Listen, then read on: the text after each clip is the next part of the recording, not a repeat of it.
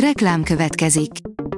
Ezt a műsort a Vodafone Podcast Pioneers sokszínű tartalmakat népszerűsítő programja támogatta, mely segít abban, hogy hosszabb távon és fenntarthatóan működjünk, és minél több emberhez érjenek el azon értékek, amikben hiszünk. Reklám hangzott el. A legfontosabb hírek lapszemléje következik. Alíz vagyok, a hírstart robot hangja. Ma november 30-a, András és Andor névnapja van. A bizottsági ülésen csont nélkül megszavazta a Fidesz a választási törvény módosítását. Az igazságügyi bizottságban meg sem szólaltak a fideszes képviselők, csak igent nyomtak, azaz tárgysorozatba vették a Mi Hazánk két javaslatát. Délután a plenáris ülésen folytatódik a vita, írja a Telex. Zuhanó repülésbe kezdtek a kormánynak kedves demográfiai mutatók harmadik hónapja csökkent a születések száma, miközben az év első kilenc hónapjában a házasságok száma is zuhant, írja a G7.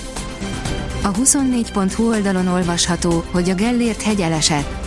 A fővárosban több buszjárat terelő útvonalon közlekedik, a déli pályaudvaron meghibásodott a biztosító berendezés.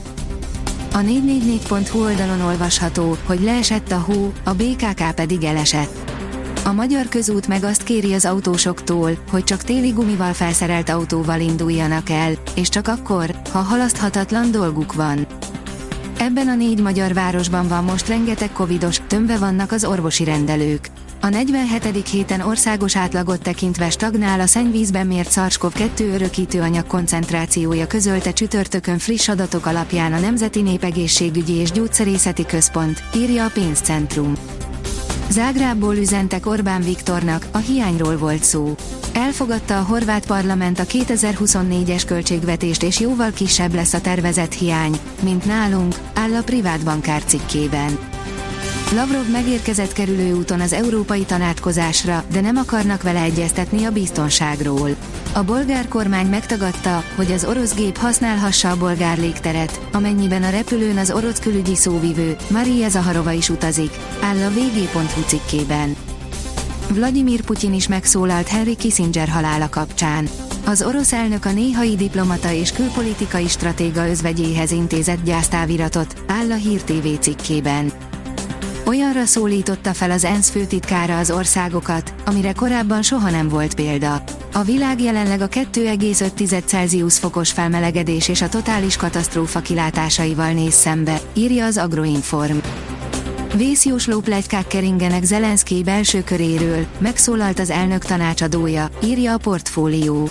Nincs semmilyen komoly, személyes nézeteltérés Volodymyr Zelenszky ukrán elnök és Valerij Zaluzsnyi vezérkari főnök közt, jelentette ki Mihály Lópodolyak elnöki tanácsadó egy rádióinterjúban, melyet a Sky News szemlézett.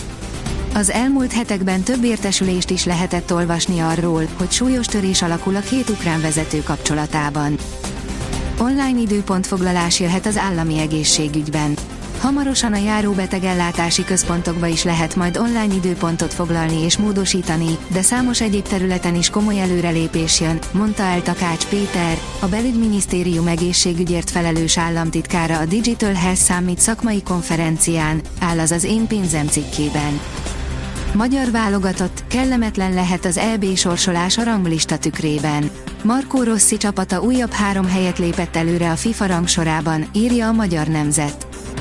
A sportál írja, Zsuzsák Balázs elárulta, ki a leghíresebb ember a telefonjában. A DVSC készített villáminterjúkat a Loki játékosaival. A kérdés egyszerű volt, ki a leghíresebb ember a telefonjában. A kiderül oldalon olvasható, hogy ráerősít a tél a hétvégén. Szombaton is kitart a csapadékos idő, több helyen hó is eshet. Vasárnap jelentős lehűlés érkezik, nagy területen napközben sem emelkedik fagypont fölé a hőmérséklet. A Hírstart friss lapszemléjét hallotta. Ha még több hírt szeretne hallani, kérjük, látogassa meg a podcast.hírstart.hu oldalunkat, vagy keressen minket a Spotify csatornánkon, ahol kérjük, értékelje csatornánkat 5 csillagra. Az elhangzott hírek teljes terjedelemben elérhetőek weboldalunkon is. Köszönjük, hogy minket hallgatott!